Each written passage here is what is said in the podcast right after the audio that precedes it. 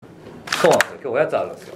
召し上がっていただければ、ええ私のじゃないですけどこちらこちら様のえこれあれですよ看護さんのやつですよえそうなんですはいおあの受賞祝い。賞取ったじゃないですかあだから金色なんですかうんまた。そその人の商品そう総務省あのそう総務省じゃないですね俺からええ、俺からの奨励賞。洋介洋介賞です洋介賞はい俺からの、俺からの奨励賞。はい看護さん頑張ってるからちょっありがとうございますと。奨励賞。上から、だいぶ上から。上からですよ上からね与えてやるっていう栄養みたいなピオ看護殿みたいな宮田さん、いつものあれと。いう感じで、えーゆるーく始まりました、えーはい、セキュリティのあれ、なんか「湯は変言うてんの本物初めて聞いたこんなうるさいんですねいや多分今日いつもより張ってますねねだいぶ張ってますね最初多はね、分カットここから始まってるね、多分もうあれですよあの今日はこれ言うの最後やから一番しかも貼っていきま待すっ。て響く部屋で、隣セミナーやってるから。ええ絶対怒られると思いますよあ隣確かにセミナーや悪ってる条件重なりあれすぎでしょええあれって何やあれってみた何いやな感じで言ということでで、総務大臣奨励賞、おめでとうございます。看護さんね看護さんおめでとうございますえこれ何なんですか ねなんでもろたんですかあのもらっての気持ちとか。それ一番聞かれたくない言ってたやつですあよそうねどういう賞なんですかこれ今年からほ今年かららしいんですようじゃあ栄えある第1回そうなんです1回目からもらっちゃってどうすんだみたいしなかもしかもハンドルでしょそうなんですよねであれですか表彰状にもこれ表彰状の画像なんですなんて書いてるんですか名前のところは企業看護縦書きでアルファベットなんですね縦どう書もきで企業看護しかもこれ手書きなんですよええ手書き風の印刷とかじゃないんですかそうなんですよここ全部手書きでここは多分あの多分違でう最後の最後の署名がここはまあちょっと大臣のねはいまあちょっとここはゴニョゴニョって感じですけど、えここは全部えよくの線でいいでしょ別にすごい綺麗なうん、めっちゃ綺麗なねあ筆ですよこれはどういうなんか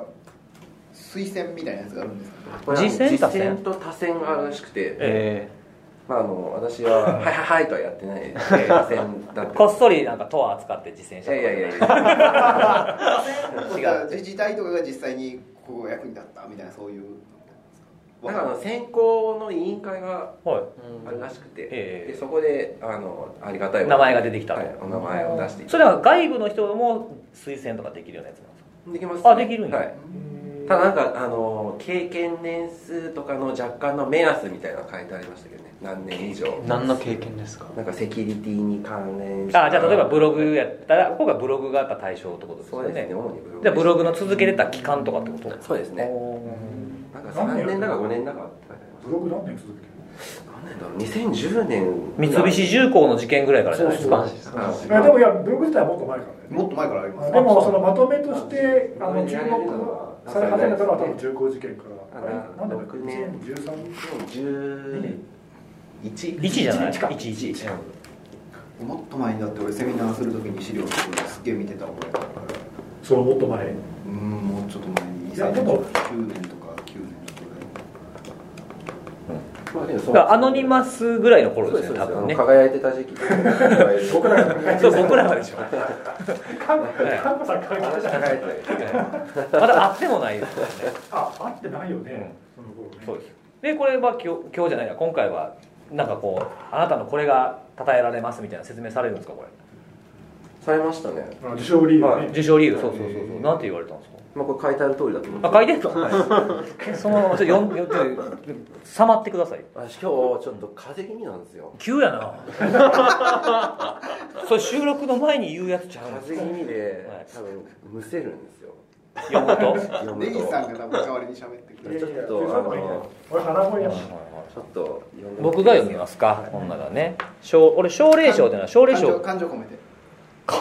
賞を込めてあ僕がそ与えるつもりでそうそうそう奨励賞宇多部さんこれ奨励賞以外もあるんですか特別賞と大賞とかあるセキュリティに関しては全部奨励奨励賞なんですね奨励賞ピオ看護えあピオ看護殿一瞬ピオ健吾に見えま して今日要件も今日ピオ健吾いますけどねえあなたはインシデント発生時に公表された情報などを的確にまとめ情報発信することにより地方自治体や民間企業や各種団体、まあ、全部ってことですよねにおけるサイバーセキュリティの向上に多大な講演をされました今後のさらなる活躍を期待しここに奨励賞を送ります素晴らしいなんかすごいじゃないですかこれも家に額に入れてえっとまだ買ってないんですよどこどうなってるんですか今これあのまだ包みあ包みあポンポンっていう状態にあの卒業はい式とかでもらうスポーンみたいな結構大きいんやじゃあ、でそうなんですよこれでかくてええええ邪魔なんですかいやいやじゃあびっくりしえてどういう顔言うあ普通のなんか卒業証書サイズじゃむないしろなんか JPEG でいいよとかそういうの JP だとちょっと荒いやんほんとに PDF とかはいあの A3 なんですよ A3 ででかいっですねでかいんですよまあちゃんとしたやつだから額縁は100均で売ってないんでさ高い高いやつアマゾンにあんまああ出たまた賞賞をもらった方が赤字になるパターンいやいでやどどっかで聞いたどっかで聞いた話ですね もう一人もらってませんでしたっけこれえっ何と人個人が個人二人で団体が一人日立製作所の寺田さんがあハートの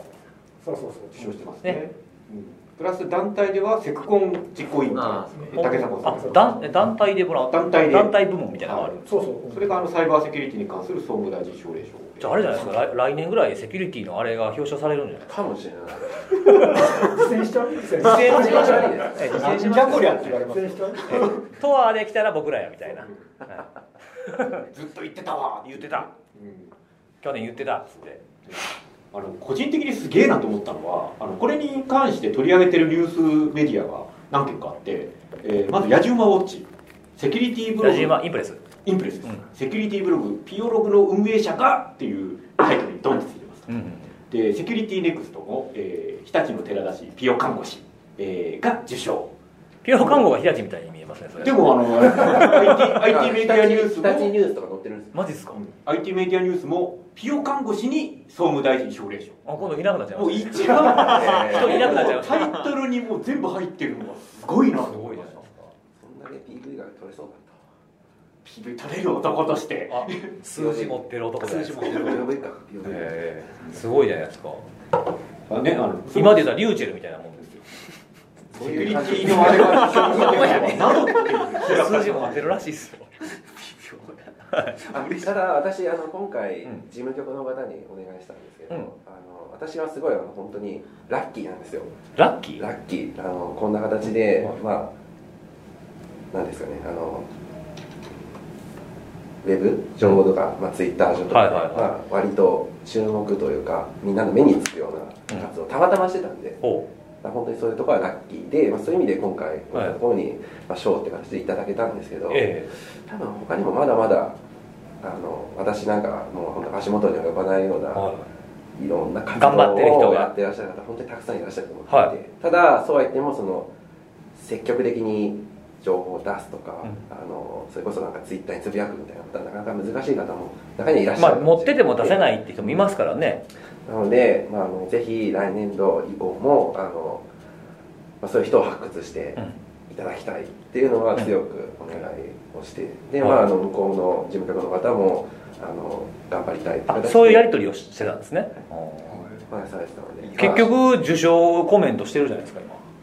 まあでもそれだから謙虚なねピオ謙虚みたいな何でも何でもピをつけるのやめた方がいいもう喋り始めたぐらいから言うたろうと思ってたずっと待ってたんですよタイミングをでも良かったですよねでもこうやって受賞されたら本当に良かったですよ自分も頑張ろうとかこええれなんかすげえこう何こうインタビュー的なこと聞いていいなんかいいですあよの多分最初って自分の興味だとかあるいは実用のための延長でしかないところだと思うんですよあピオログがねうんうんだからいつの間にかなんかこう周りから期待され始めるじゃないですかやっぱりそうある時点を境に、で、うそうなってくるとななんかその使命感だとか義務感みたいなある種発生するじゃないですかなんかそういうのって辛くないんですかなんか本来俺がやりたくてやってたはずなのに何かインシデントが起こるとピオログまだなのみたいな空気になるピオログまだチンチンみたいなそうそうそうそうあるいはそういうのに打ち勝つためにいや1秒でも俺は早く出してやるみたいな変なこうなんか変なモチベーションでがも上がってしまうあまあでも疲れちゃうかもしれないですしね、うんモチベーションが変わってくるっていうのがあったりとかするとそれもう正直に喋れなくなっちゃったじゃないですか頭でなんて言おうかなと思ってあほんまですかじゃあちょっと考えますか、はい、いや正直なんかあの見る人は増えたんでそういう意味でプレッシャー的なところはないないかって言われたらありますうねん、それはなんか間違ったこと書いたらあかんなとか、うん誰かに迷惑をかけるんじゃないかみたいはいなしかも割と生々しいところに近いところも私書いたりすることがたまにあ生るんで々しいなんかそれこそあの普段そのメディアが出す記事だったら少しぼかすようなあところであるあはいはいはいはいそれこそなんかもう直接なんだろうなんか不正プログラムに関する話題だったら、うんもうそれそのものに近いような情報をたまに載せたりとかハッシュとかハッってシこュとか、うんうんうんうん通信先であったりとかっていうところも割とあの載せたりすることもたまにあるんで、うんまあ、へ変なことをそこで間違ったりしたこと書いたら、まあ、あのいろんな人が誤解をしかねないってことがあるんで、まあ、そういう意味ではそこはプレッシャーというか、うあのちょっと注意するようにはしてるなんか早く出さないとなみたいに思うことって前はなかったけど今はあるとかってありますあんまないんですけど、あんまないんですねあんまないですねでも早いまあ早いですよねそれあれですねあの早く出さなきゃっていう感じよりもうなんかいろんなところから情報がブワーッと湧くじゃないですか、うんそれが嫌いなんですよ私おこう情報がブワーッと湧いて、えもう全くいろんなところから誰も分かってない状態が私すごい嫌いなんですよえ、うん整理したいってこもう早くその状況を把握したいああそのポツポツリークみたいな感じで出てくるのが嫌なんですね割とそういう意味で自分のためにやってるみたいなのが強いんですか本当に個人的興味がまず一番ですよねそこは変わってないですそこは分かんないですなんかこう今も何かあんまり興味ないけど求められてそうだからまとめてみた的なのはないないですねああそれいいね話題になってたとしても興味なかったら書かないす るそう新しいはいうん書いてないしはいとなんかこう操作してやるみたいなないのかな意見が複数あった時に偏った意見ばっかりちょっと集中的に多い目に取り情上げ報操 作すげえ面白いじゃないですかそれ なんかある種あーある種なんか共感語の意見みたいなのがこう基準になってる共感意見というか共感語の集めたはいはいはい、はい、情報が一時情報にしか扱いされてるからそこに乗らなければない情報になるし乗ればあー重みがやっぱり増すわけだしっていう世論誘導みたいなできるじゃないですかやろうと思えば、そうですね見せないってことができるわけですからねそうそうそうそうなんかそういうことを実験しようとか思わない ですか実験実験ですかいいリアクションでしたね今実験したらもう戻ってこれない感じですよねそうですね実験しっぱなしです実よね験しっぱなしになっちゃいますそれあれなんですかそのなんか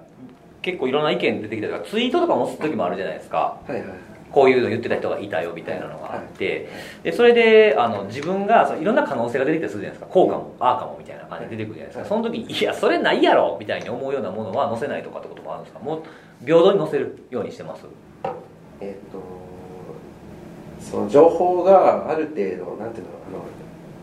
確かっていうはいはいはい、まあ、逆に否定される場合もありますよもねちろん報道が出ることによって、その時点時点であのある程度あのこの情報は、まあ、個人的には角度が高そうだとか、うんあの後で載せとくと役に立ちそうだなっていうのは載せるようにしていて、ただやっぱりその時点その時点なのであの経過していくごとにやっぱりこの情報はあんまり大したことだなと思ったらどんどん削ぎ落としていくうーん結局最初はあの特にそのツイッターとか SNS とかの情報ってなんかいろんな人がバーってつぶやいて、あのそれこそ玉石この不た不確かな情報がやっぱり混ざったりするので、うんまあ、そういう状態に最初やっぱりまとめるとどうしてもなっちゃうんですけど、うん後追いであのしっかり取材した記事とで記事であったりとかあるいはそのもっとその専門の知識を持ってる方のしっかりした情報であったりうんっていうのが出てきたらどんどんどんどんそれを置換していく控えていくっていうことをやっているので。だからあのちょいちょいなんかすごい何回も更新してる時もあり最ます初もんねの記事と後の記事を比べるとガラッと変わってることは割とありあーそうなんだはいだからあのあんまりその時点その時点で見た情報だけを見て、あのまあ、特に私の記事なんかはあの判断されない方がいいかなっていうふうに思いますねうんじゃあ何回かもう見直せと見直せというか、まあ、その自分が必要となったらその時見ていただければいいかなと、なんかそのやってることを同じようにやってくれるような人増えてほしいなとかってたまに言うじゃないですかで私見てると結構増えてますねお本当ですかなんか個人的にブログで多分ニュースのリンクまとめたりとかああはいはいいますねはい、結構増えて増えてるってほどまあ爆発的には増えてないですけど、うんまあ、草の根的に同じようなちょこちょこと出てきて自分なりに整理して解釈してっていうのをやってらっしゃる方が、まあ、目の前の杉さんもそうだと思います、はいはいはい増えてきえ増えてきてるやる方が出てきてるのは嬉しいなえなんかあどうぞいやえ影響だと思うよその見てるうんまあ確実に影響ですけどとはいってもその継続性っていう意味では間違いなくまだまだやっぱ美容看護師さんが一番継続してるなっていうあの感一じつのその何モデルケースとしてさモデルケースっていうかこういうのがあるっていうのがあるから、まああそこまでできなくても自分なりにやってみようっていう人がいるんじゃない、まあ、少なくとも何人かそういうことを聞いたことあるけど、うんうん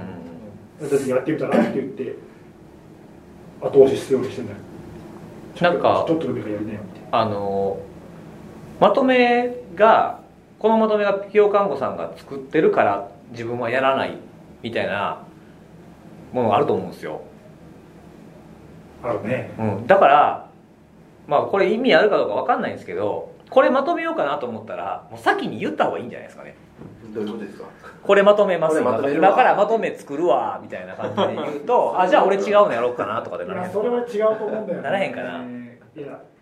違うと思うんだよてか前にねある人がそ の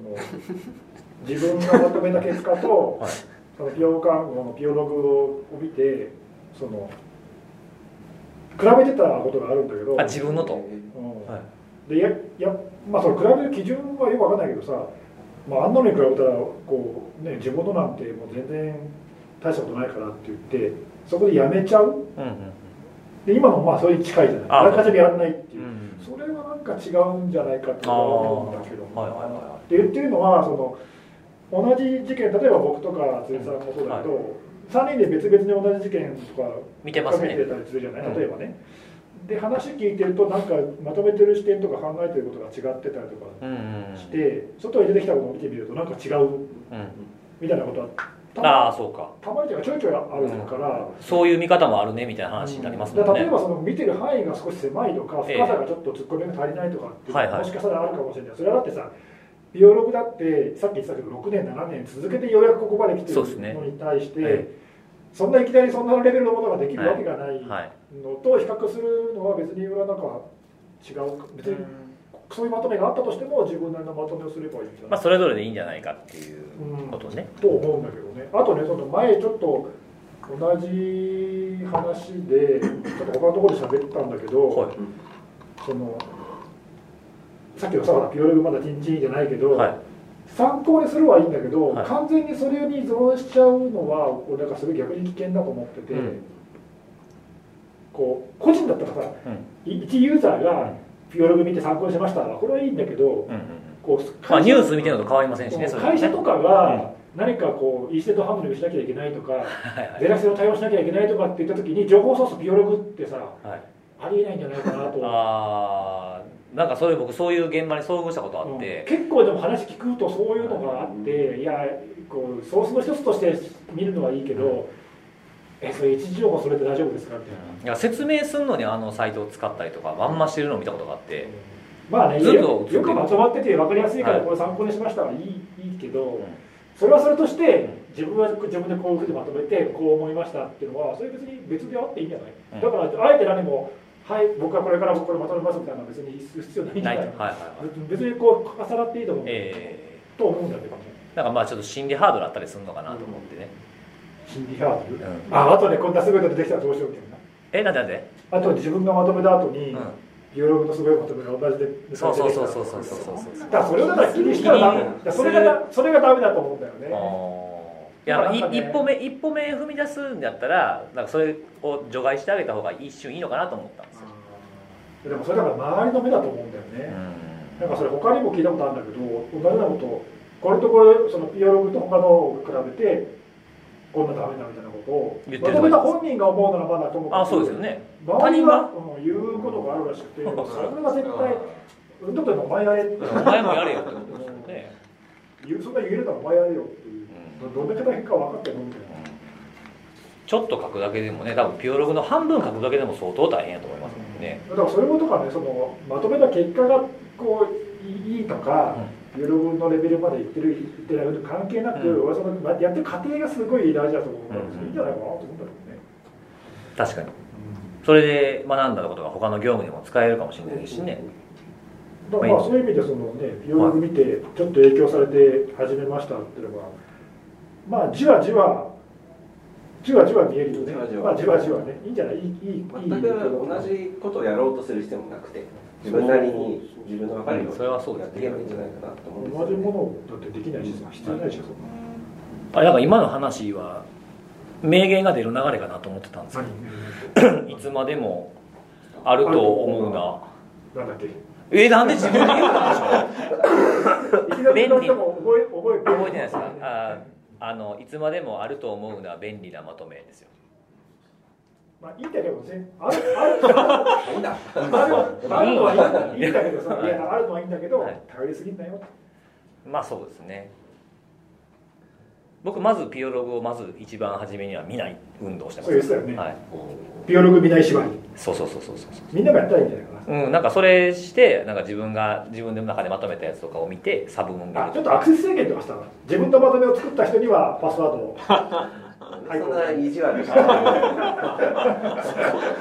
みんな性格悪いよねあの月々月々 Z キャッシュで払ってくれた人だけ危ない危ないそれそれとこのシャドーブローカー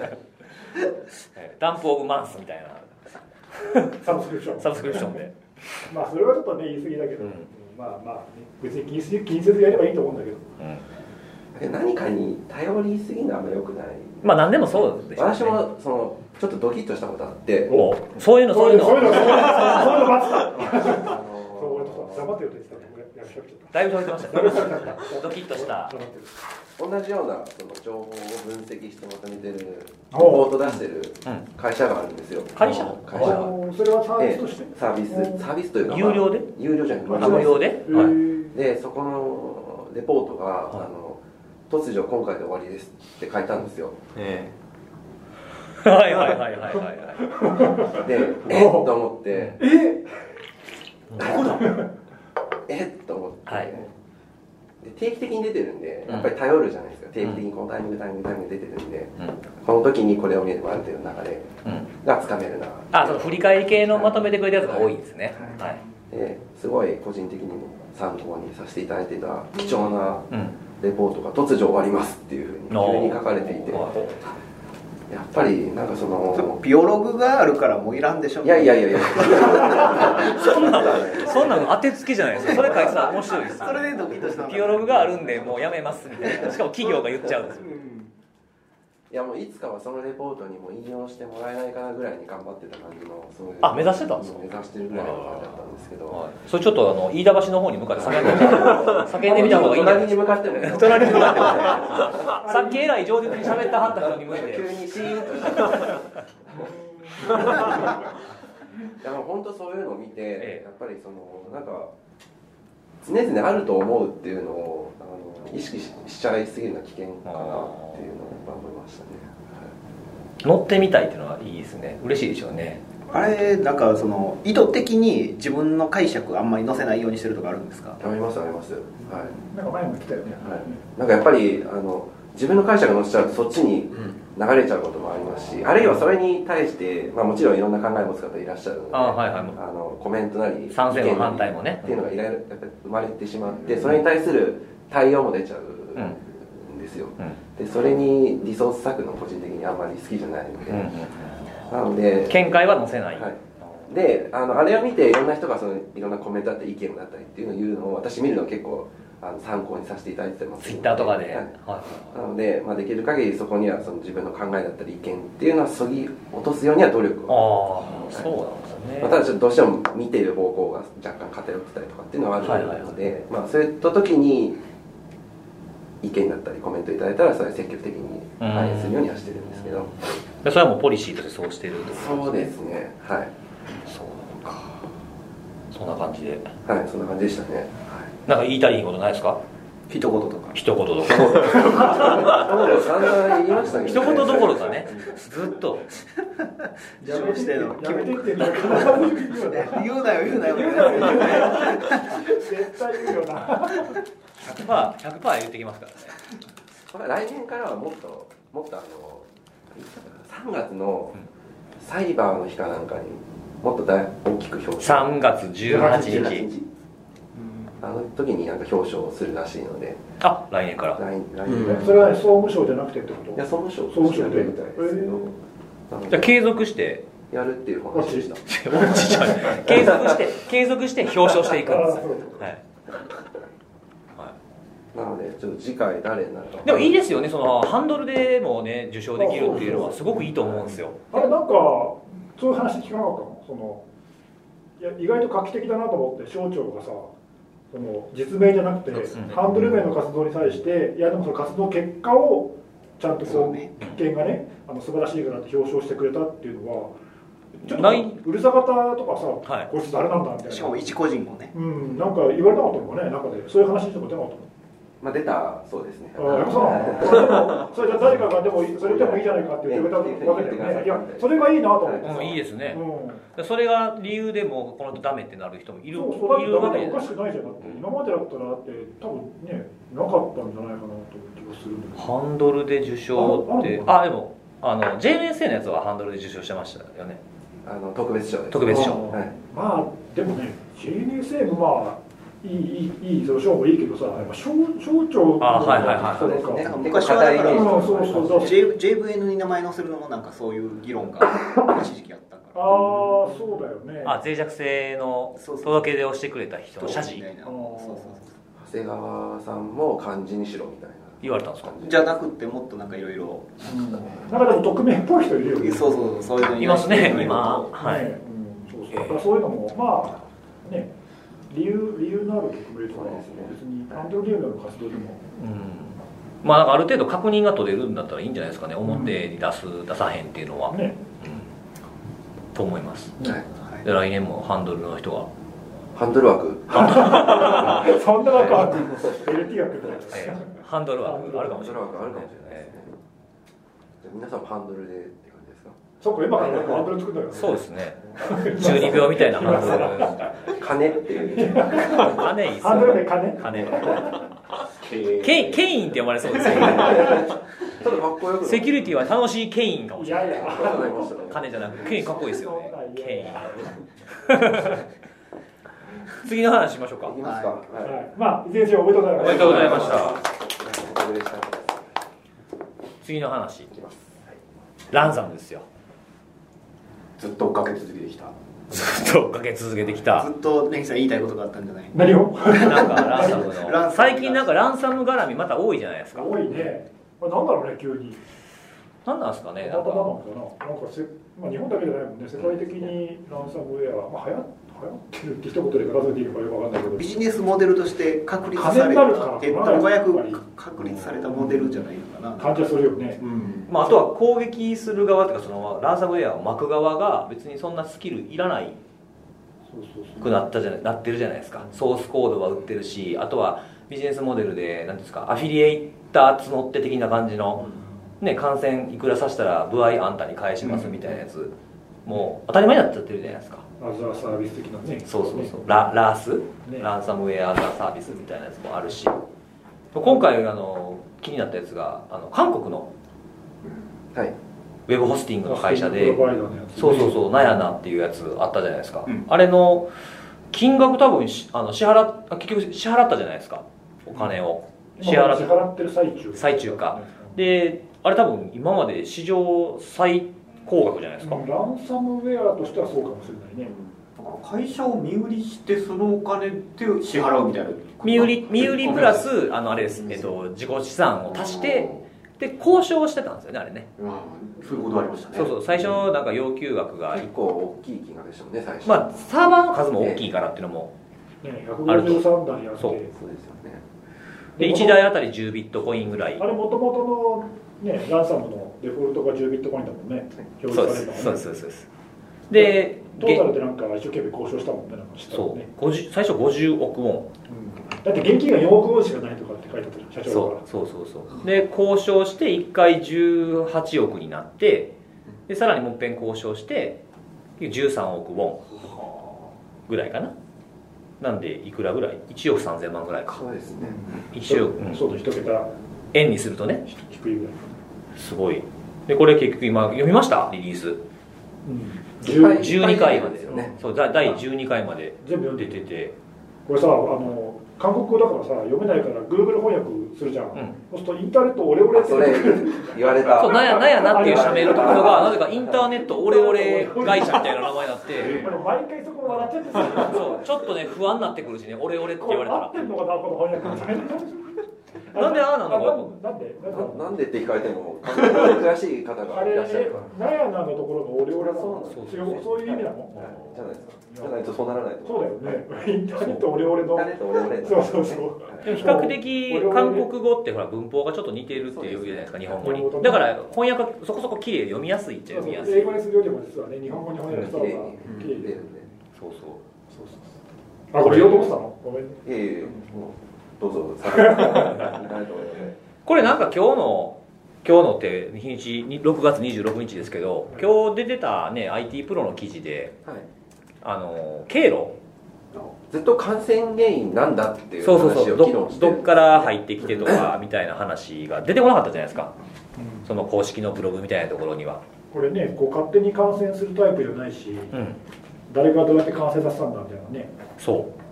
台数も相当な数ですからねそうだねなんかそれが一気に感染したって読めるからどうやったんだろうみたいなねうあちなみにランサムウェアの名前これはエレエレバス、エレバスかなエレバス、うんエレバスまあ、自己増殖するような罠くらいみたいなんじゃないから、まあ、自分で攻撃者がうんポツポツ感染させていったでしょうけどそれにしてもね153台に感染させるっていうのとあと気になったのはバックアップが先にやられてるっていうねなんか報道もあってあの翻訳だからどこまで正しいか分かんないけどバックアップも二重になんかあったみたいなことが書いてあったらね、うんなんか両方とも暗号がされちゃってでもうお金払うしかなくなったっていうことまあだそねのユーザーのサイトを元に戻すためにはですねなんか5000サイトとか3000何サイトとかって、まあ、いくつか報道ありましたけど結構な影響範囲だったんですよねなんか自分たちのデータだけだったら金は払わなかったけどみたいな書いてあったよね、お客さんのデータだからなくなく払いました的な、 3400ウェブサイトすごいですねなんかそう記事によってね5000っていうのもあったんですけ違どうん、だけどね分かんないけどねそうそうそうまあでもそれぐらいの数ってことだよねうんこれでもあのー、12報読みました全部読みましたよ結構重い文章でしたよねなんか20年の間に人生のほとんどを捧げて作ってきた会社が1日に崩れるのを感じたみたいなこのねあ総合社会なんだねこの人ねなんかねうんコツコツ頑張ってきたのに、そうそうそ一瞬でみたいなね、うそうなんですよそうそうそうまああのややってしまったこととかねいろいろそのはだから攻撃者にうん犯人グループと交渉してお金を払った女で結構いろいろ言われてるけどあのまあ割とその利用者っていうかお客さんを、まあ、第一に考えて、えー、と最初からあとその情報をこう定期的に毎日毎日更新してうんる更新の仕方とか、あとはい交渉経過も割とでも全部、まあ、どこまで本当に全部かわかんないけど、あの犯人側との交渉のやり取りとかも含めて。メール出してましたよね外にね公開してるあたりはあの僕は結構いいなと思って、だから最初の方はなんか毎日何時に更新しますみたいなやり方してたんですよね、見あてるとのまあ多分いろいろそのお客さんからもさ俺のデータどうなったみたいな批判とかきっとたくさんあったんだと思うんだけど、まあそういうのに割と答えてるような感じはしたけどね7月いっぱいかけて戻すみたいなスケジュールっていう感じみたいですね数が多いからね,ね、うんうんあとうまく戻んないとかもあったみたいでそすうねだよねうんまあどうなんですかねこれ見てあのこれでまた韓国がターゲットにされるじゃないかとかっていう声とかもねありましたけどねまあでもこれ韓国に限んないと思うんだけどね、さっきのね長谷川さんの話じゃないけどランサムで結構金になるっていうのがさ本当にビジネスになってるもんねうん簡単なビジネスモデルとしてどうなんですかねこれね経路入ってきた経路どうなんだろうねうんなんかいろいろやっぱり違和感ってすごいありますよね、うんそのバックアップからバとックアップからやられるとかもそうだしあるいはそのインターネット企業なわけだから当然その世の中でランサムウェアが流行ってるなんてことは当然分かりきってるわけじゃないですか、そこに対してでお金を払えば社社会的にどういう批判を受けるかみたいなのが当然分かっててにもかかわらず割とスムーズにスムーズになんかどうか知らないけどお金を払うっていう決断を下してるってなんとなくすごいこう下水勘繰りをすると、はいお金を払うという前提のもとにそういうああなんかストーリーを後から後付けで組み立てていったんじゃないのかみたいなところまで思ってしまうわけですよで今根岸さんなんかはだから割といい対応だよねとか言ったけど企業の普通の対応という意味ではプレスリリースって最初と最後2回だけ出す方がよくって途中経過を出すとずっと炎上してしまうし注目を浴びるしいつまでもこう批判にさらされ続けるからよくない対応じゃないですか典型的にはにもかかわらずそういうことを分かってた上でそういう対応をしてるっていうのはやっぱり何らかのその裏があるんじゃないのみたいなことを俺はすごい思ってしまうわけですよ絶対言うと思 った。いやでもそういう見方が当然あるなと思って、そうそうそういう見方をされるだろうなっていう前提ででもやっぱりこういうことをしてるっていうのはなんそうかなんだよそねれなりの何か理由があるのかなああそのもともとあれもそんなこと考えられないぐらい余裕がないのかもしれないし純粋にね筋書き通りの可能性もあるしあるし逆にそんなことを考えてるなりふり構ってられないぐらいとにかく出そうと思ってるかもしれないかもしれないし分かんないけどうんなんかねあの向こうそれはなんかいろんなとこでもこう憶測呼んでるみたいでその13億ウォンって最後に落ち着いたじゃないですか、その13億ウォンがなんやなってこのやられた会社の年間人件費に当たる13億以下はダメだっていうふうに犯人が言ってたっていうニュースも出てるんですよね人件費が分かってたでしょそうそうだからまあそれっていうのはその、まあ、社員共犯説みたいに書いてあるんですけど、まあ、内部犯行かみたいな風なのをまあよそういう議論を呼んでしまうようなことも出てるっていうところですね、データベースがやられたとか侵デー入タベー経ス路ががバックアップがやられたとかもするあそうそうそうそうそうなんでそれ知ってんのっていうこともそうです侵入経路とその内部の構成とか、はいどこを狙いまた的確に脅迫できるかっていうのを知ってた人、誰かがその情報を提供したか自分でやっその人た自身がやったかっていうことだよね、うんうんうんまあ、その可能性もそうね否定はできないかなっていうあるかもしれないよねそうですねまあね内部内部で自分で感染して自分が儲けようなんていうのをこれ結構前から僕言ってましたよ言っねてたよね出たわー言ってた USB に入れてランサムウェアをでポンって置いといたら誰か感染するんちゃうかとかねエアギャップを埋めるっていうやつですよねネットワーク使わなくてもメール何か送んな感く染すてもるのが一番早いもんねっていう話をしたんだよね、うんで知ら知らんふりしてビットコイン受け取ってみたいなのが出てくるんじゃないか、まあ、これがそうとは限らないですけどね、お金の払い先はね割と匿名性高くやろうと思えばできなくはないから、うん中の人がやったとは気づかれずにできる可能性があるにはあるかな、まあ、もしかしたら今後の捜査でそういうのが出てくるかもしどれうなないんでだろすけど、うねちょっとねまあ分かんないよね、うん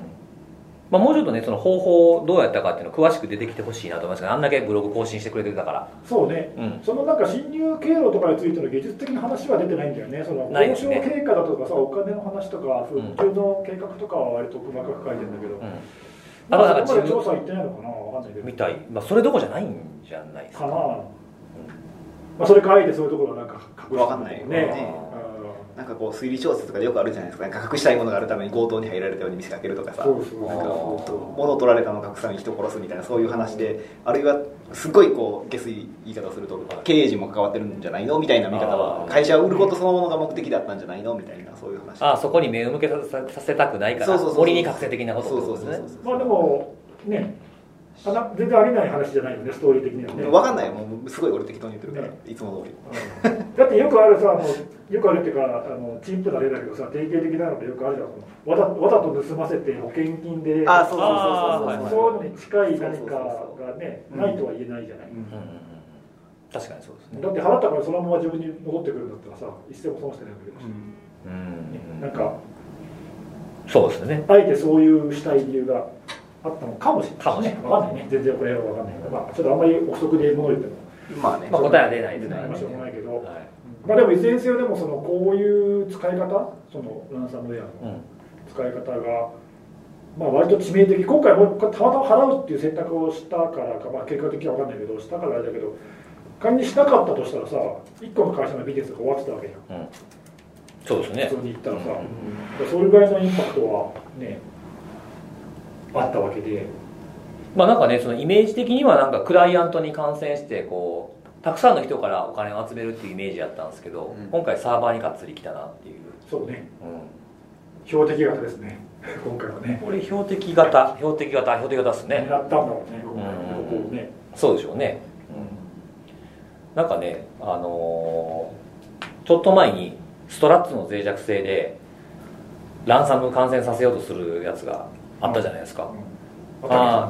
ーえあったじゃないですかあのーあれなんて読むんですかねセーバーあーケルベルケルベルサーバーって言ったりサーバーっていうやつがあって、あのストラッツのあの OGNL 使ってやってくるやつで、はいはいうちのハニーポットにも来たんですけどその今言ったランサムウェアを感染させるっていうのがあったんですよでサーバーに感染させてどないすんねんって思ってたんですけどまあながちサーバーもやばいなっていうのを今回見て思いましそたうね、クライアントだけじゃなくて今回のだってエレバスだっけ、ググると結構なウェブサーバーが感染してるじゃん、うんあちこちで。で、結構金払ってんだよね、ああそうなんですよう、うん、あの Windows 版も Windows 向けも Linux 向けも両方あるんですよねそうそう、なんかもともとそう Windows 元々 Windows なんですよね Linux 向けになってて、そうで Linux もあのあの86向けと64向けがちゃんとあるみたいで割と人気なのかなで、あのほら、サーバーに、クライアントじゃなくてサーバーに感染するタイプのランサムウェアって、前からもちょろちょろで出てたけどさ、大体サーバー側ってバックアップが普通はちゃんと取ってあってあんまり影響がないから金にならないっていうはいはいはい感じのトーンで去年ぐらいは言われてたと思うんだけど、まああのやり方によってはまあ、潰し方順番によってはこうなるっていうのが、今回みたいにさええまあいい教訓だったのかもしれないですけどだっねてクライアントで多数でね完成させるよりうもん、よっぽど金になるじゃん、クリティカルですからね、だって罠くらいとかさ、まあ、あれ金目的じゃないとは思うけど、うんあんだけ完成させてたかだか50数ビットコインでしょ、うん全部で、うんこれ全然多いからねそうですれね そうですね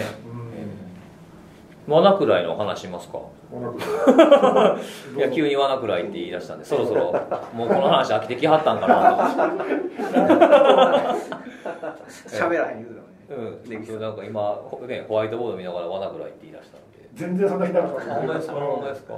りがとうございますそこまでこういえいえ汲み取っていただいていやいやいや罠くらいまたあれですよ罠くらいかみたいに言われてるやつが流行ってるらしいですよねしかも国内でなんか感染活動落ち着いたかと思ったけどうんなんかいろんなところでシステム全体がドーンってダウンなんかネットワーク障害が発生みたいなのがこういきなりこう同じような時期にうん先ん先週末とかでしたっけポツポツでツイートとか見てると掘り起こしてみるといくつかなんかあったんですよね障害が起きてるみたいな最初の報道では罠くらいだと思ってなかったんでえなんか関係するのかなって後からちょっと調べたみたいなそんな感じぐらいでしたねだけど罠くらいにやられましたと言ってる企業自体はそんなない、罠くらいまあ、罠くらいっ足てじゃないですけはっどきり言ってるところってあれ方式で言ってるんでしたっけいや報道報道で言われてるのがそう報道で言われてるところは多いんです言よ、わね、れてるのは1社うんだ確け実なのは一社で確実なのは一社ですねかって言われてるのがいくつかあるそうそうそうそうそうそうあとはなんかねいあの一番初めに見た報道で気になったのはそのランサムウェアの可能性があるほうほうほっていうのがあって何やろこれっていうのが思ってそれは結構調べたんですけどあのランサムウェアって感染したら普通すぐ分かるじゃないですか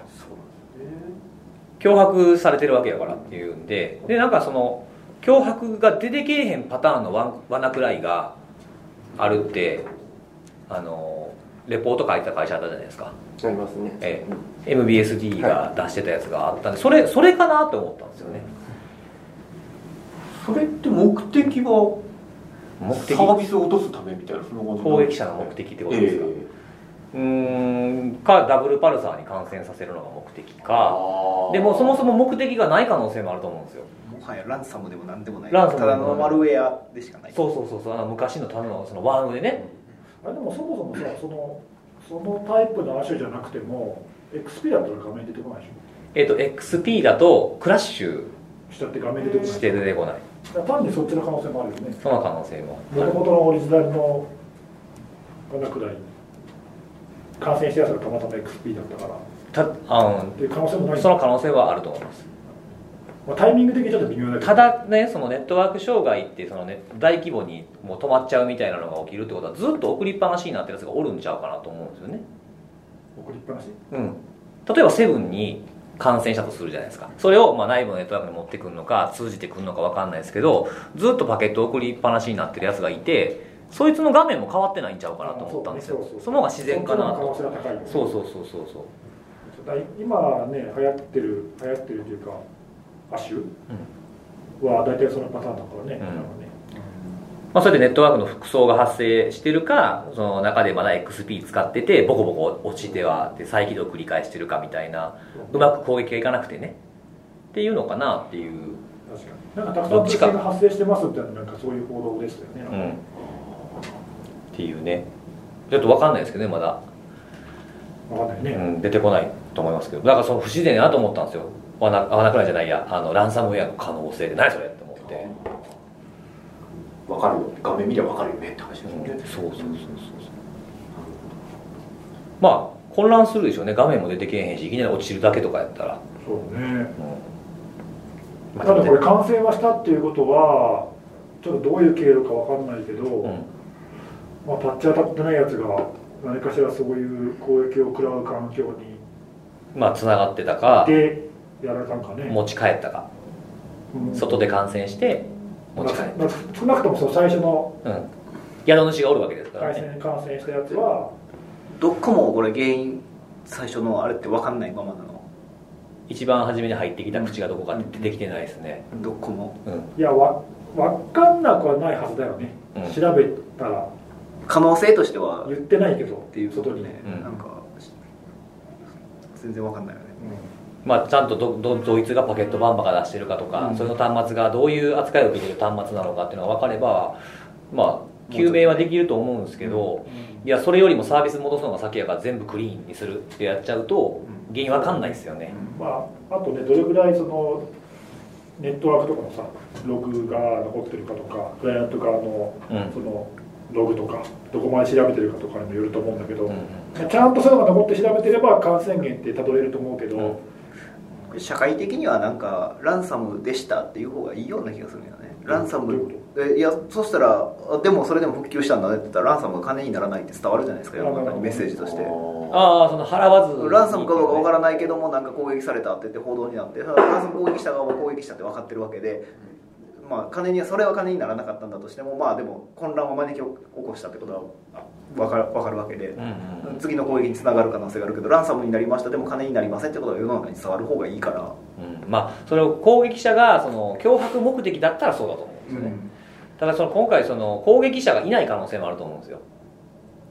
あのたまたま検体を実験して外に漏らした、流れ弾が当たった的なやつ、うん、さ最悪やんそれグローバルにつながった状態のそのなんかややばい検証環境でそれ最悪やんそういう可能性あると思うんですよねあーなるほどそのなんか実験中に漏れたみたいなバイオハザード的なバイオハザード的な猿が逃げ出したみたいなね感じの昔ありましたねそんな映画そがれそれそれでもありえませんそれこそでもそれだったらなおのことをきちんと原因とか追求しないとそれは何その被害企業かってこ違う違う違うと誰かが検体を落としてどんな動きするかなって検証したそれがグローバルに飛んでっちゃったパケッとトが最初に漏れたやつがっていうことそうそうそうそうそうそう特に今回キルスイッチっていう動作がはい入っていて、えそのサーバーに接続できれば動作するしないっていうのがあったので、え、うんじゃあちょっとインターネットにつないで検証してみるかあっていうキルスイッチで止まるかチェックみたいな、まあ、本来だったらそこもちゃんとあの箱庭環境的なのに立ててやはいるのが筋なんでしょうけど、そうですねそこちょっとまあいいやとえどうせつながるし大丈夫だろうみたいな、うんそういう考えで始めちゃうとあの一部の足なんかは実際接続できたとしてもあのえ動いちゃう動いてしまうっていうのもやっぱあるので、うんまあ、もしかしたら自己的にそういうのが広まってしまっている可能性っていうのも、なきにしもあらずかなってことは思います攻撃者なき攻撃みたいなそれだと攻撃見て意図がどうとかって考えるだけ無駄ですもんね、はあ意図ないかもしれない可能性は確かにねなるほど例えばなんかはい EDR とかをええ検証しようとして、はいその EDR 製品の会社から漏れ検体をもらって、はいはい自分のパソコンに EDR 入れましたじゃあダメですかってはい言ってる人いそうな気はしますね、うんそうなんですよねうわーいろんなことまあ、最初は分かんないな確かに、まあ、一旦広まっちゃったらねもう止められないからねそうですねだからそのね検証するにしても、まあ、誰でも簡単にできちゃうじゃないですか今 VM もねタダでそうね使えるのもいっぱいあるし検体も割と探せば手に入るし大事かなと思ってその検体を扱うにはみたいな、うん、久しぶりのワームですからねなんかもうこれ多分ずっと消えないよ、誰がですか和田くらいうんこのまあ和田くらいかもしれないっていうあと10年ぐらいお10年後に言うんですかだっていまだにコンフィッカーずっとあいる完成してんだよ、うちのハリー・ポッターで一番前のコンフィッカーだコンフィッカースラマーもまだいますよねスラマーだってもう15年とかでしょだって今毎月毎月一番アクセスに来てるやつもあの445にアクセスに来てるやつはなくらいだよ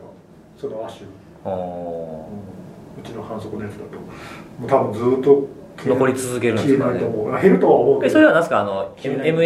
MS17010 でダブルパラ検知したやつあダブルパルサーとうんささっき言ってたそのキルスイッチに、ね、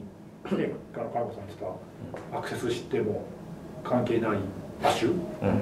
てやつが毎日毎日来るからねうんずっとだからその最初がその広がっちゃったのかうっかり屋さんのせいなのか攻撃者のせいなのかわかんないけど、んまあ、誰がやってるやつが一旦広まっちゃったらもうさインターネット中に贅沢なやつって気がつかずにパケットばらまくやつってのがずーっと残るから、もう多分消えないと思うよ、ずっとまあ、しばらく。じゃあ10年後のセキュリティのあれで言ってたのかわしらもなちょっともうちょっと短めにしないいやいや終わらなくなるって PC 使えなくなるじゃんそのえでもほらあの感染感染じゃない暗号化するところのモジュールが動かへんタイプのやつがおるからああそういう中途半端に生きてる元元のやつだったら使えなくなるけど今か今流行ってるやつって亜種だからさあーそいつらはそうか単にダブルパーサーに感染してサービス登録してパケット SNP でばらまくだけのやつって、多分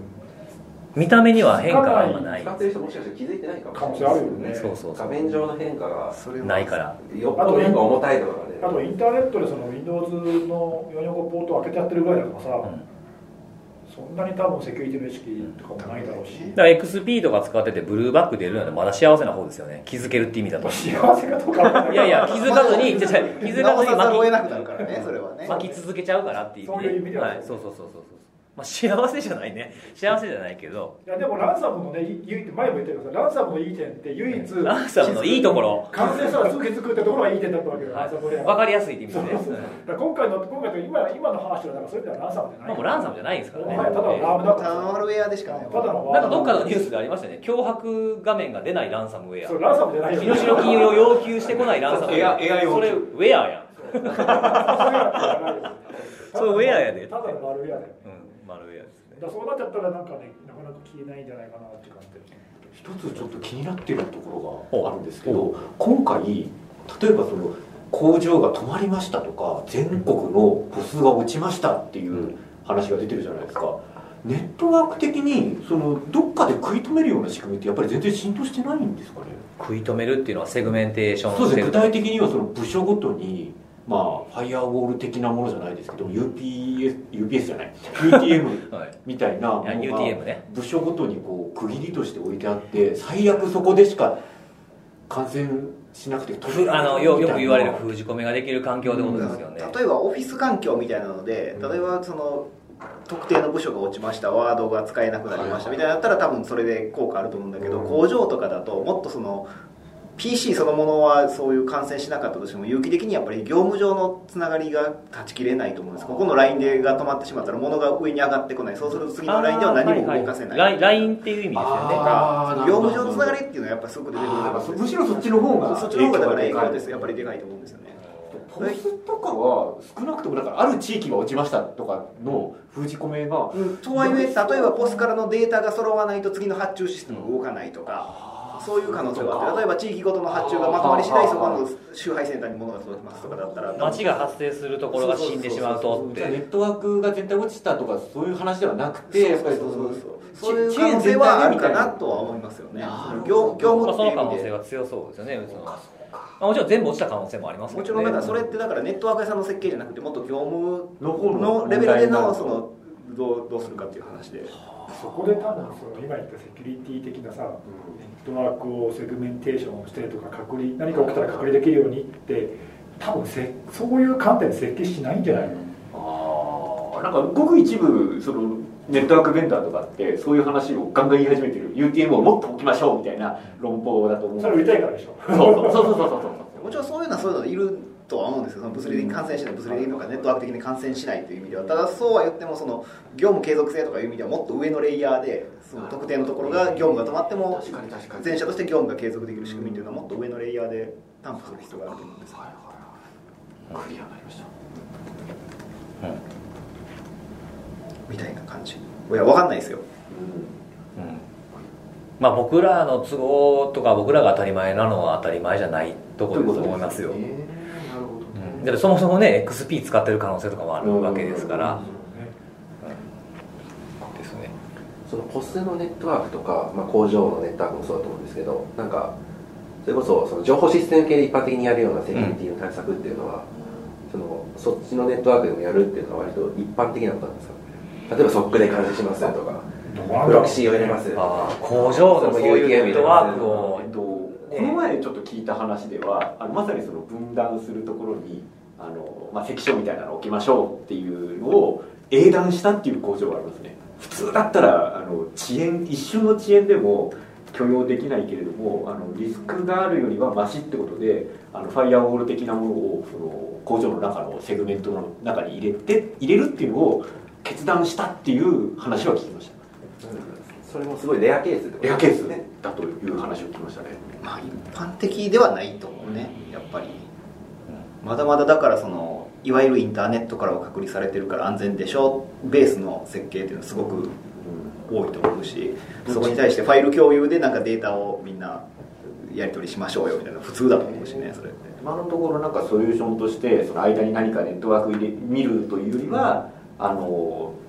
運用監視するというかチェックするための持ち込み端末を検疫しましょうだとか、あのスタンドアローンで USB メモリにこうアプリが入っててそこでウイルスチェックしましょうみたいな方がメインな感じしますねうん、なんかデータの持ち運びは全部 USB でやってますとかって、まあ、工場系とかだとよく聞きますよ、ある、普通にあるうん、ん、で XP だけど大丈夫みたいな、ですね、まあ大丈夫だかもしれないですけど、ううんんそれは聞きますねでも今回のこれその半端な動きをするワナクライカーみたいなやつあるじゃないですかこれ海外って話題になってるんですかね同じような事象と起きてんのかな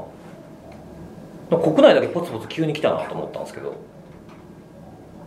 あみんな知らん感じですかね僕も知らんから聞いてみたんですけどわかんないまあでもこの間同じかわかんないいですけどオーストオーストラリアの何て言うんでしたっけ、うんあのあれな何でしたっけえっと信号ではなそうそうくそうそうなんかうんそういう中イにンド違反かなんかそうそうなんかのカメラカメラのやつがあの同じように被害を受けて、うあれんあれはなくらいだよ確かねはなくないでしたっけうんなんかそんな報道見たけどで結局スピード違反でそうそうなんか違反をなんかキャンセルしたところあるから死んでそこまでそうな何件だかキャンセルしたみたいなのですからね報道でねそうだから一番の疑問はそのなんで似たようなタイミングでいっぺんに起きたのかっていうのあーなるほがどね疑問なんですよねあの全然パッと思いついたことであの知ってたら教えてほしいんですけどあの国に割り当てられてる IP アドレスの範囲ってあるじゃないですかここからこことかってよくホワイトリストブラックリストの対処するときにねやること多いと思うんですけど日本とオーストラリアって近いんですかね IP アドレスの範囲すごいすごいあ声がありましのたよなんかもうやらせみたいな反応しましたね今 いやアドレス帯が近隣なのかなとい思きなりって言われてもわかんわからなないいですわからないわからないいやいやふっと思ったなんなんかかそれでもさわからないい言わせなかったんだ違う違う違う違う違う違う違ういいわからない真面目に気になったわなくらいのさパンデミックがどこから始まったか